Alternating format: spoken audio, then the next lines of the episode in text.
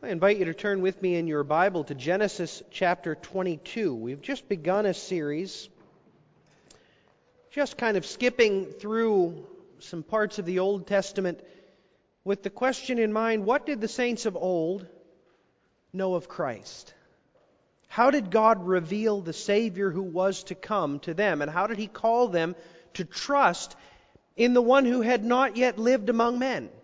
We do that in part to show the Christ centeredness of the Old Testament, that we might read the Old Testament with our eyes upon the Lord Jesus, but also that we might recognize our unity with the saints in every age. The church did not begin with Acts chapter 2 and the day of Pentecost. The church began in the garden when, after man had sinned, God set upon him a demonstration of the promise of Christ, which man then received.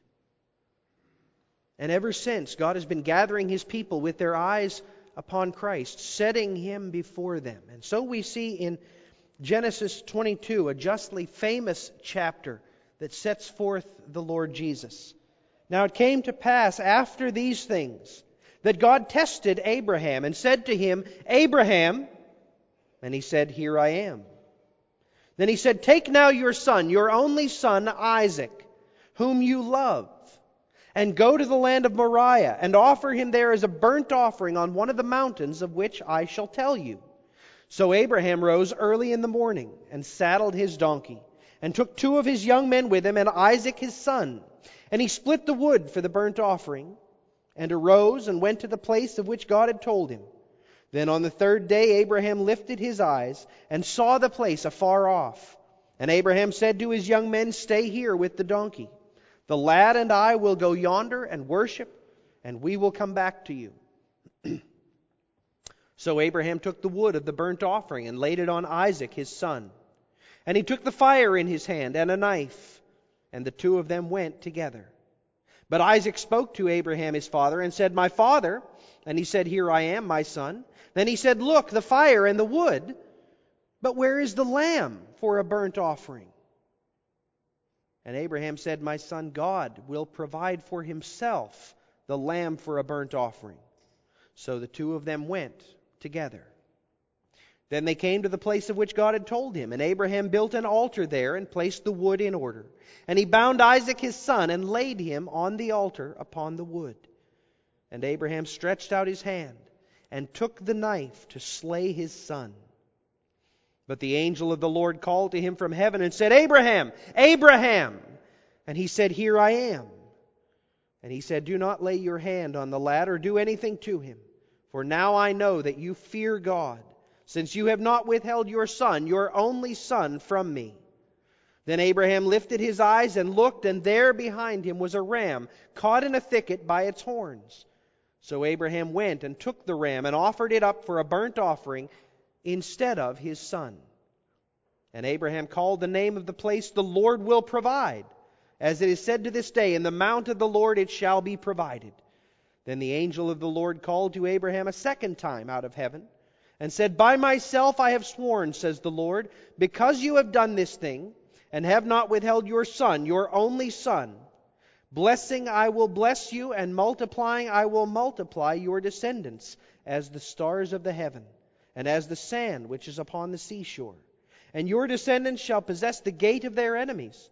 In your seed all the nations of the earth shall be blessed, because you have obeyed my voice.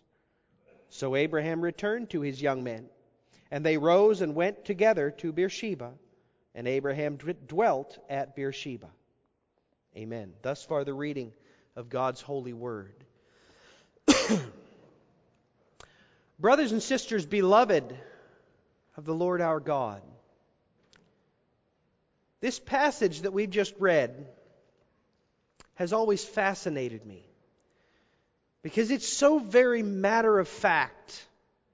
God says this, Abraham did that, here's Isaac, there's a ram, God is good, amen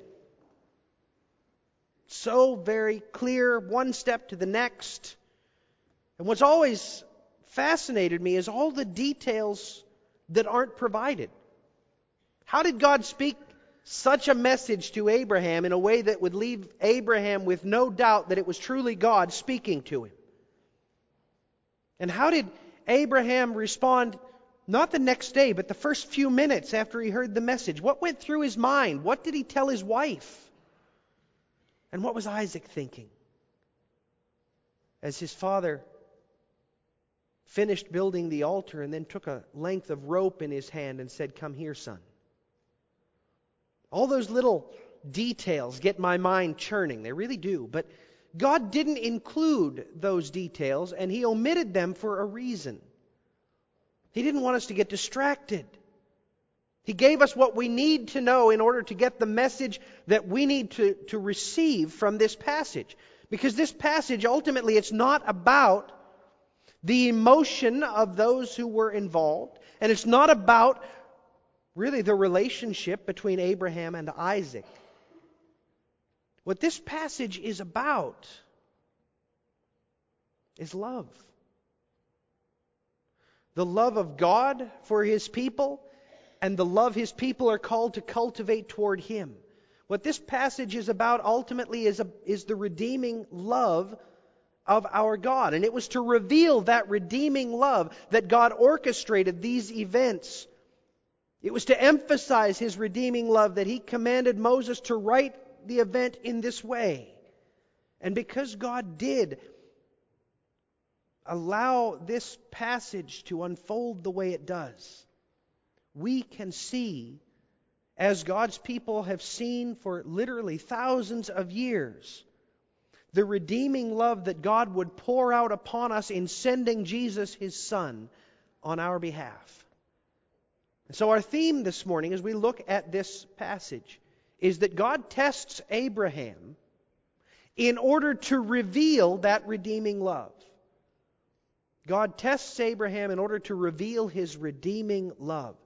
And we begin to see that lesson as we see Abraham's obedient purpose in the first five verses.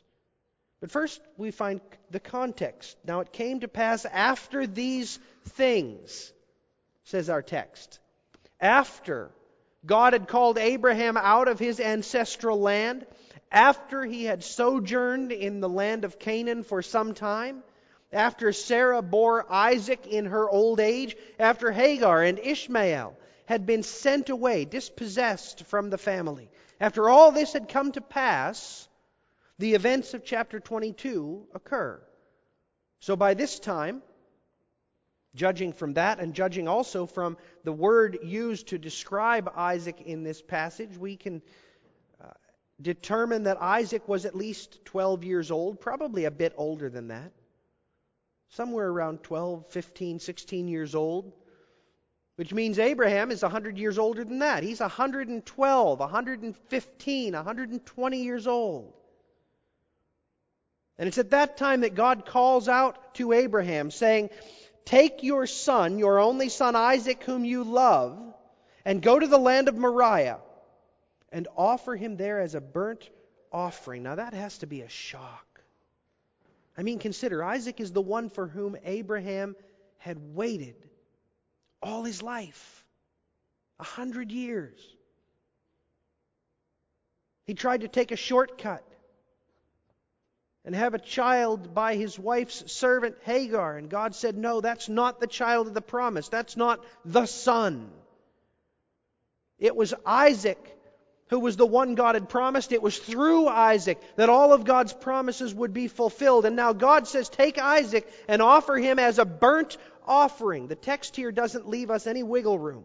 He uses the word olah, which is an offering that was always consumed in its entirety on the altar in flames.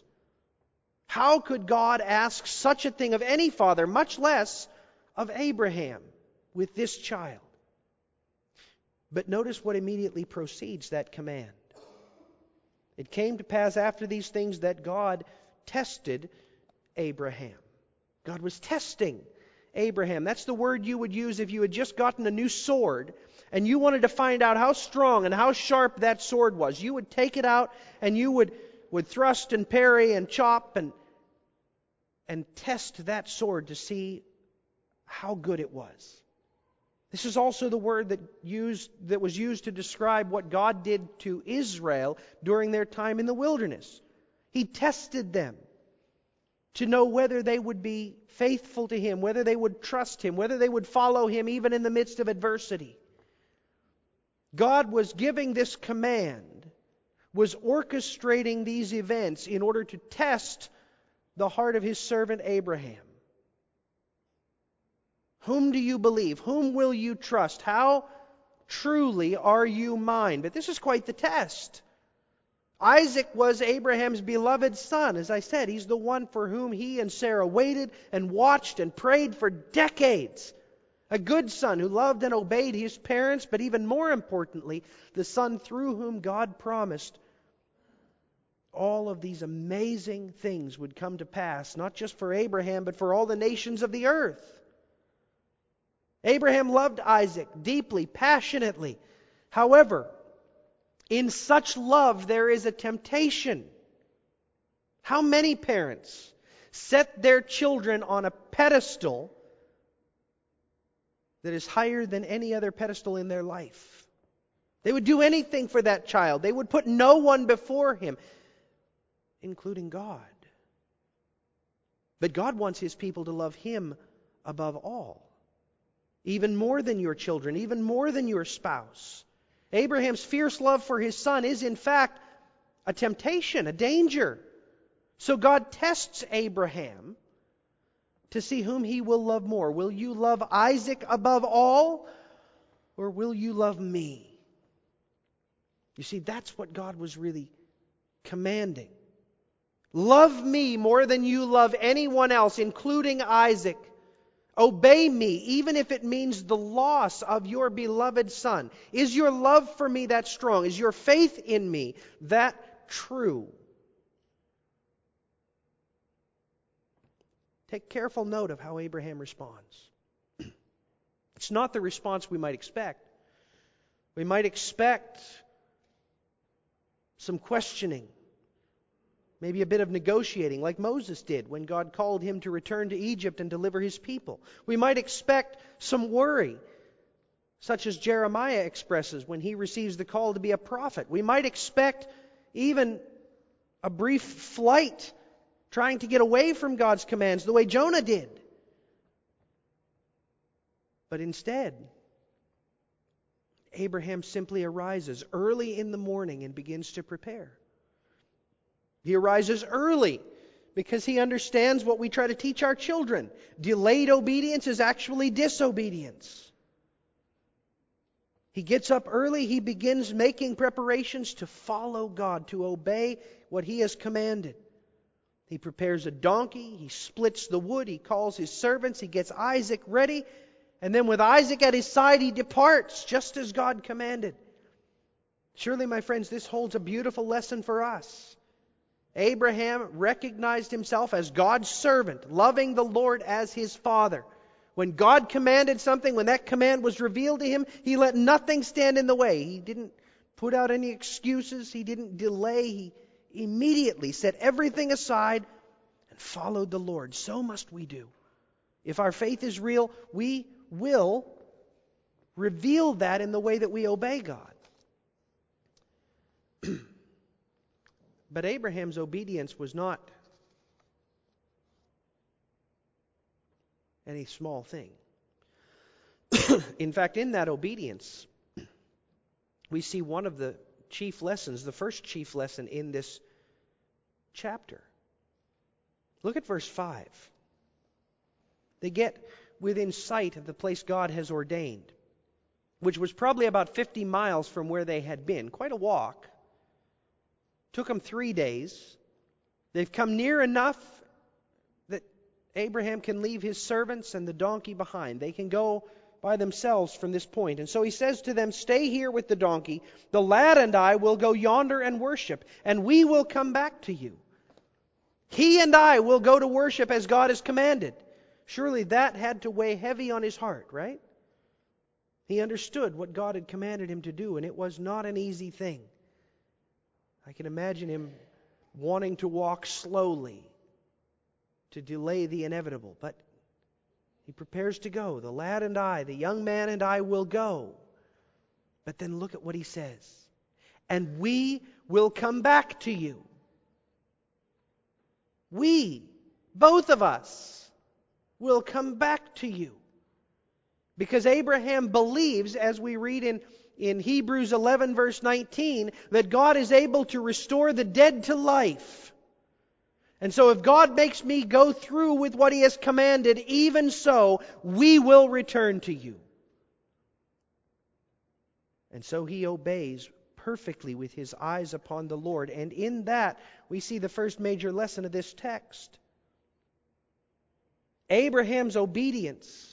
Now, throughout his life, we know that he wasn't perfect. He sinned just like we do. But in this instance, his obedience was an absolute obedience, a perfect obedience. In fact, God says at the end of this text, Because you have done this thing, and have not withheld your son, your only son. And then he gives him these beautiful promises of that which is to come. And then he clarifies once more because you have obeyed my voice. See, that's the, the calling that lays on all of mankind.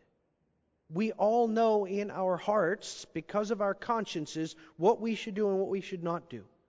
God calls us calls all of mankind to obey him with absolute perfection, without any doubt, without any fear, without any hesitation. Follow him, obey his commands. We fail. Every one of us, we fall short. We don't do it. But that's what God commands of us. And that's what God's people have always had to see in this that God rewards perfect obedience. So if we can't obey him perfectly, and, and I think we all know we can't, then we are in trouble. We need help. We need deliverance. Abraham obeyed perfectly. That's what that's what we all are called to do. But since we can't, we have to trust in him. We have to put our faith in him to restore us anyway. And that's the next thing we see. Christ obeyed perfectly. He submitted absolutely. And we see that in our second part of the text, starting in verse 6, with Isaac's confident submission. Look at verse 6. Abraham and Isaac are preparing to depart from the servants. The wood which has been on the donkey, Abraham lays on Isaac, probably tied up in a bundle, but still not a small amount of wood. And then Abraham himself, he takes up the, the fire, probably in the form of coals carried in a censer, and he takes the knife in his hand, a, large butcher knife.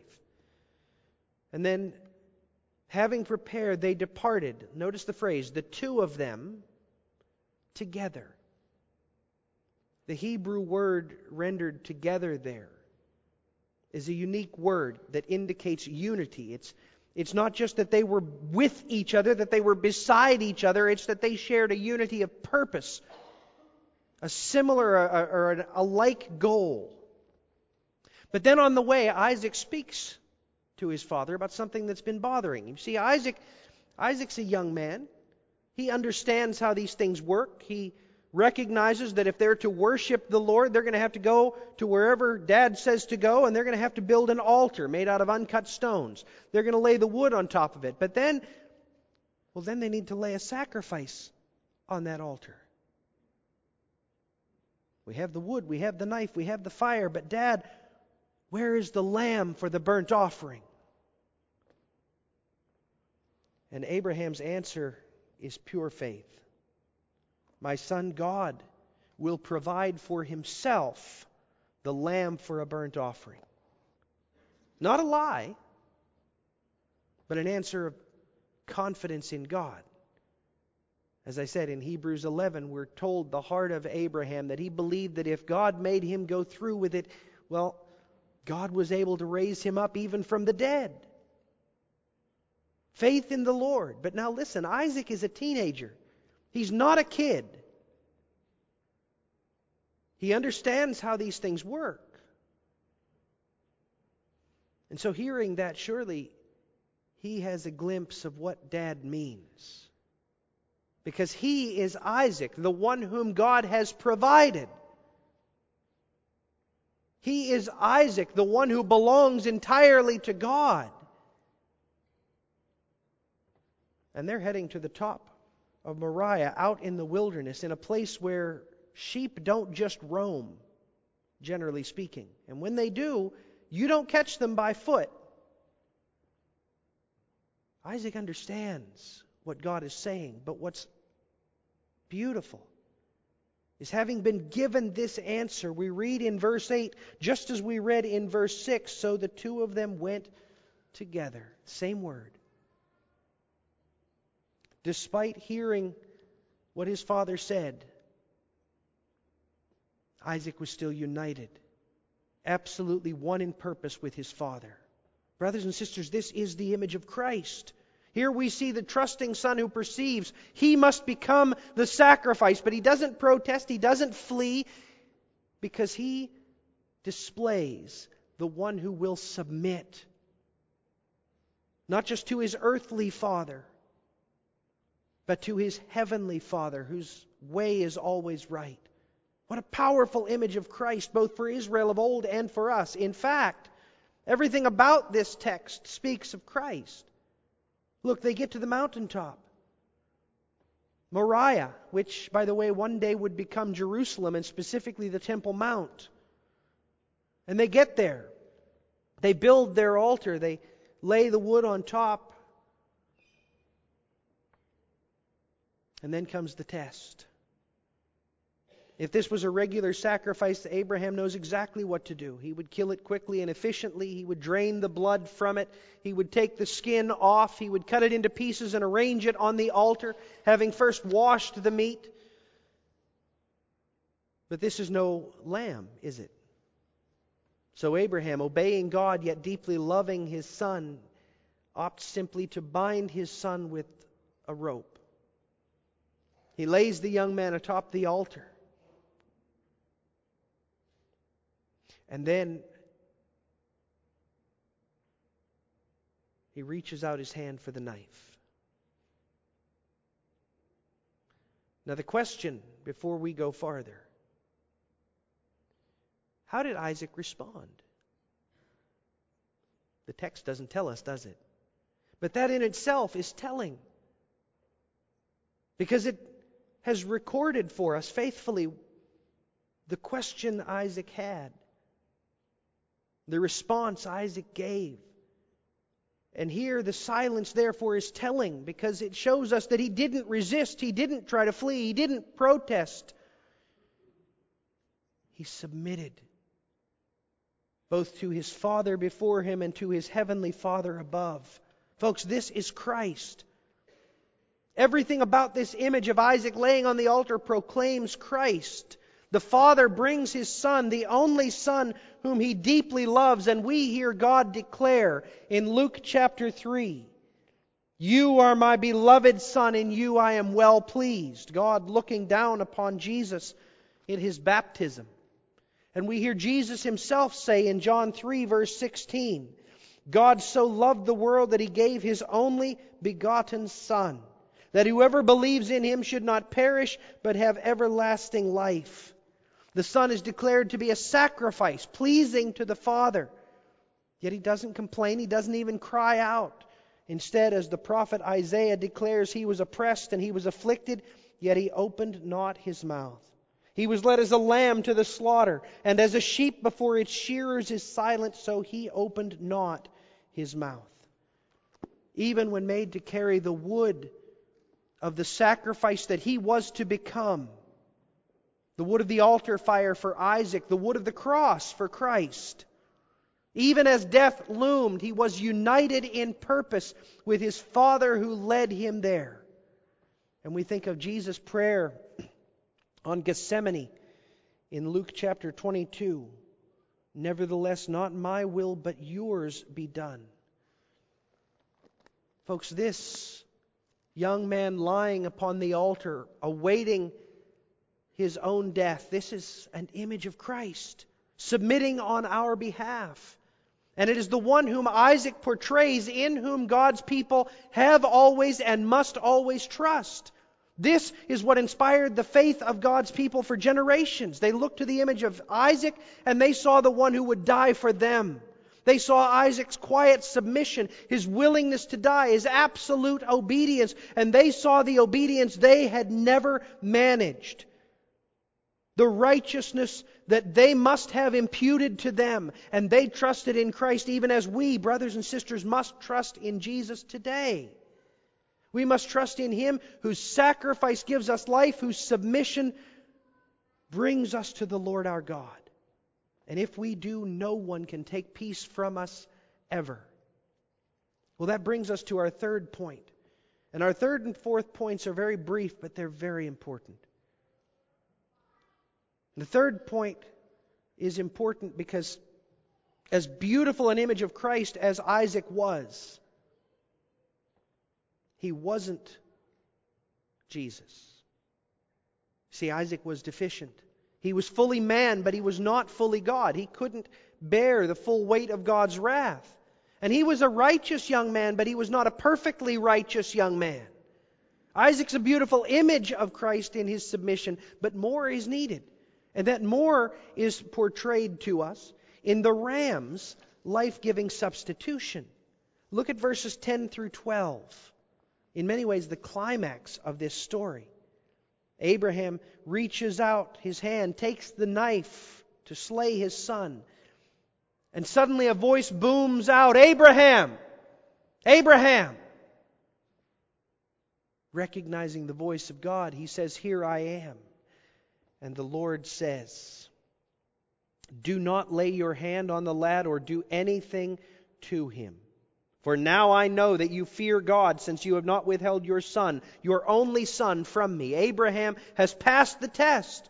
The heart that would bind the beloved son is the heart that is surrendered to God. The hand that would take the knife is willing to use that knife in obedience to God. Abraham's faith is demonstrated.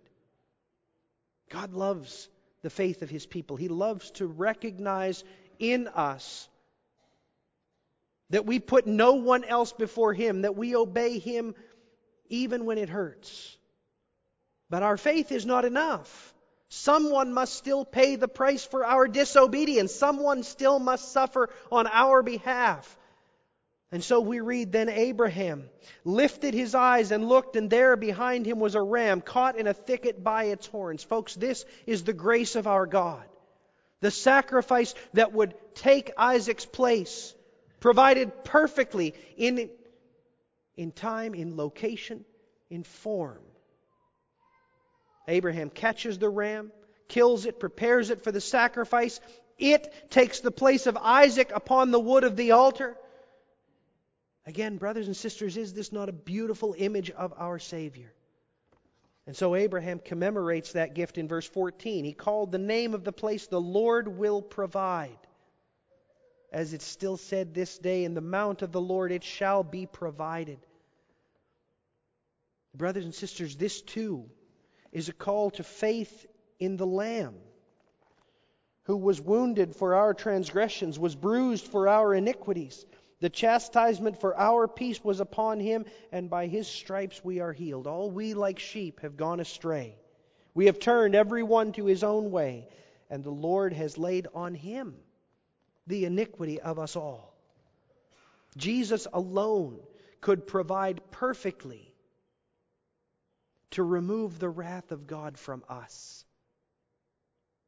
And if he could provide perfectly for that, then also all of the lesser things we need the food and shelter, the health and strength, the escape we need when the enemy afflicts us, the gifts we need when our loved ones need us to serve them all that we need, Jesus is able to give us.